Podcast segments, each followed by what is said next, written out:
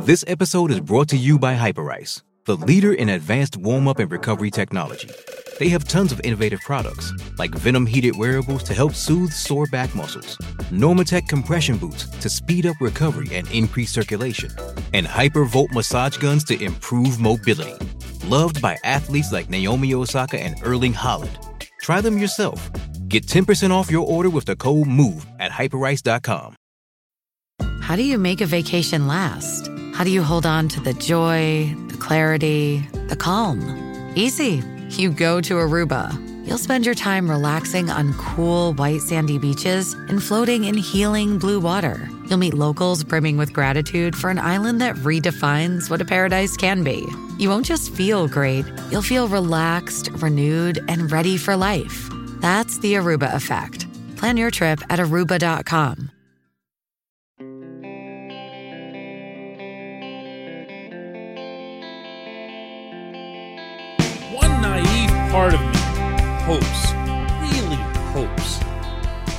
Gary Bettman was sitting on the Bettman family couch in the Bettman house watching that game that was played here in Pittsburgh last night. Good morning to you. Good Wednesday morning. I'm Dan Kovacevic of DK Pittsburgh Sports. This is Daily Shot of Penguins, although it's going to be a lot about the Stars.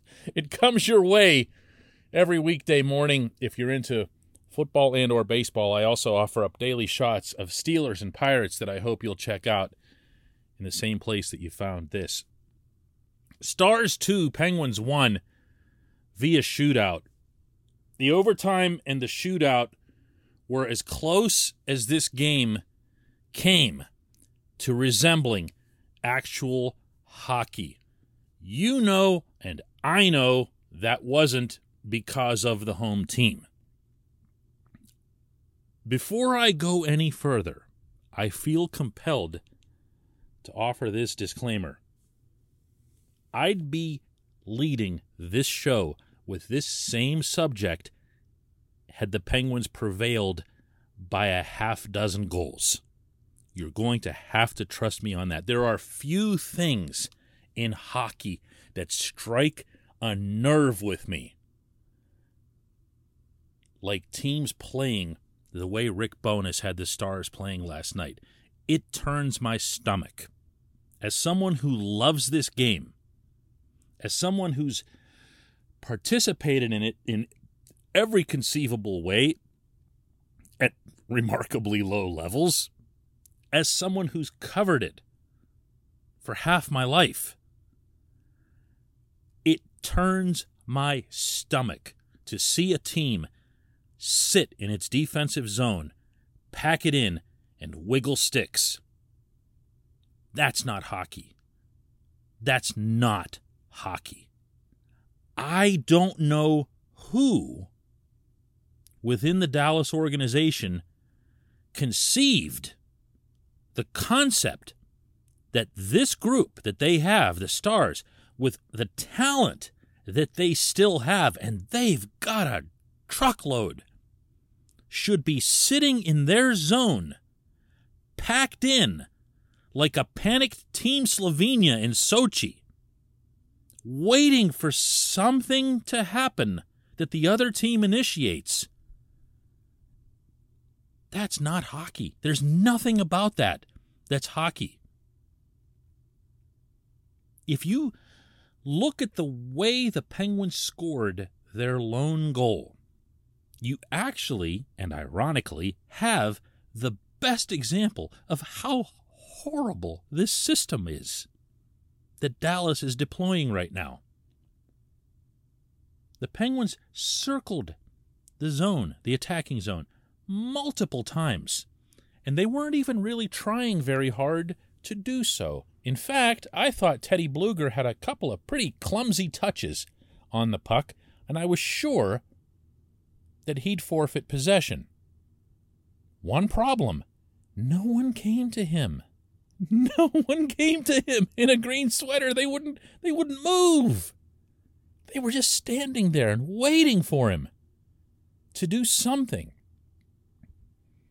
Eventually, a couple of the guys got shots off. Rebound came out. John Marino wisely jumped into the play, pounced on it, ripped it upstairs over Braden Holtby. Game was tied 1 1. And even then, you kind of knew that'd be it, which it was, of course, until the shootout. Awful, awful, awful to watch. And it's the kind of thing that if it becomes more commonplace, it's going to really set this sport back the way the Devils did in the mid 90s. It took a lockout and a complete restructuring of the labor agreement, salary cap, and the league trying to apologize to its fans for being gone for a year and a half by making sure that the game was exciting again to wipe away the New Jersey effect that happened at that time. I'm not suggesting that there's some fresh wave of this kind of crap hockey at hand. But when it's a team like this, and it's a coach like this, in Bowness, who's never done this before, he's never had his teams play this way, then something's really off. Something's really off because that means, and uh, talking to some people in the press box last night while we were watching this garbage, there seemed to be a consensus that since this just went into place now for the Stars, meaning going into this season, something happened. Something happened from above, maybe whether it's analytics, whether it's uh, just, uh, you know, I'll use the term again that I used for Team Slovenia, uh, some panicked response to the fact that the Stars didn't make the playoffs last year after reaching the Stanley Cup final the year before in the Edmonton bubble. And doing everything right. The Stars were beautiful to watch. So much talent, so much aggressiveness, and they were winning some of their games 5 to 4, 6 5, whatever, but they got to the Stanley Cup final.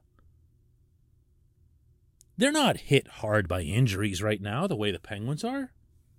There's no reason for this. There's no reason whatsoever. This portion of Daily Shot of Penguin slash Stars is brought to you by the Greater Pittsburgh Community Food Bank, where they're committed to providing food for all of our neighbors in need. They, in turn, need your help. Visit pittsburghfoodbank.org to find out how $1 from you is all it takes for them to make five full meals. pittsburghfoodbank.org.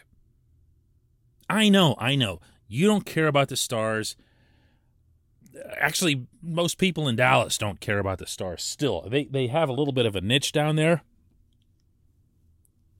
But on the night that the Penguins lost their sellout streak after 14 years, I'm reminded that it wasn't just championships that allowed that kind of streak to occur and that'll allow the next streak here in Pittsburgh to occur.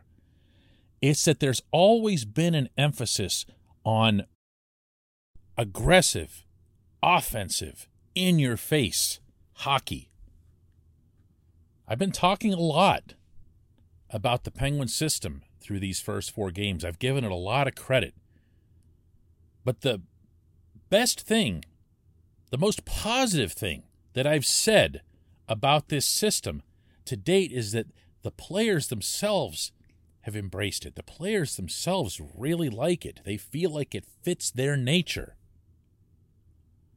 And when you watch a team like the Stars come in with Tyler Seguin and Jamie Benn and Alexander Radulov with that sweet, sweet shootout winner. I know that didn't make anybody happy here. It doesn't make the goal any less pretty.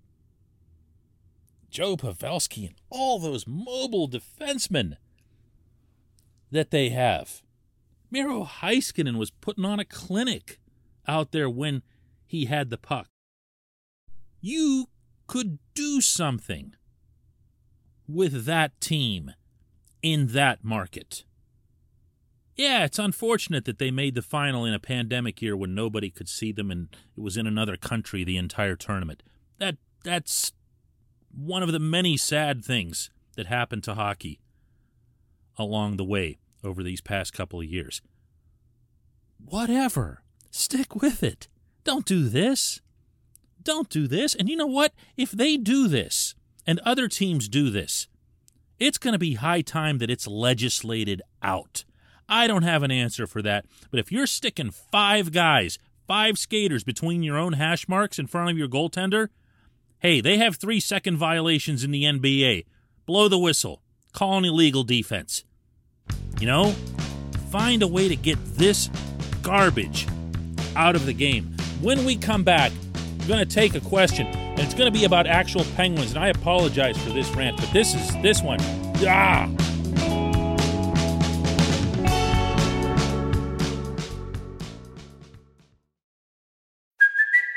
It's Kaley Cuoco for Priceline. Ready to go to your happy place for a happy price? Well, why didn't you say so? Just download the Priceline app right now and save up to 60% on hotels. So, whether it's Cousin Kevin's Kazoo concert in Kansas City, go Kevin, or Becky's Bachelorette Bash in Bermuda, you never have to miss a trip ever again. So, download the Priceline app today. Your savings are waiting.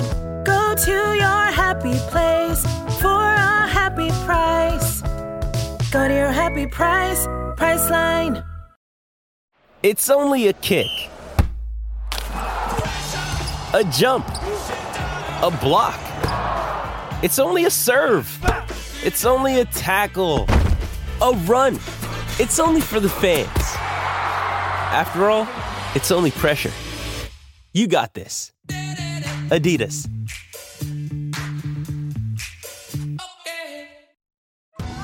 Survivor 46 is here, and so is On Fire, the only official Survivor podcast. And we have a twist this season. The winner of Survivor 45, Dee Valladares, will be joining us every week. We're going behind the scenes of the biggest moments, the how and the why things happen, and the strategy and analysis you can only get from someone like me, a Survivor winner. Listen to On Fire, the official Survivor podcast, wherever you get your podcast.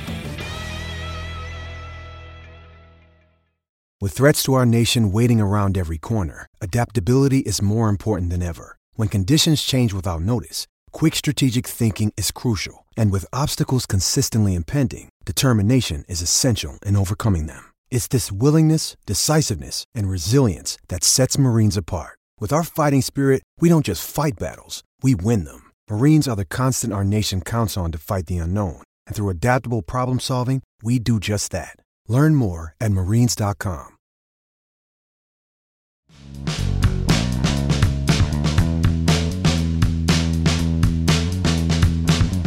Welcome back. It's time for just one question, and that's brought to you always on this program by Fubo TV. The monthly cost of cable is over 200 bucks. Fubo TV is just 65 bucks a month to watch all the same channels, including AT&T Sportsnet Pittsburgh.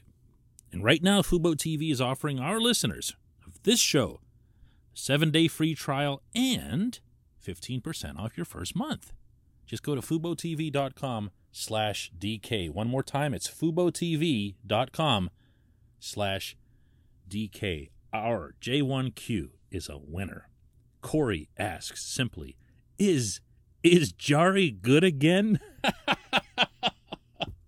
well, yeah. I mean, if you want to get technical about it, you've got a 935 save percentage and a 1.65 goals against through your three starts.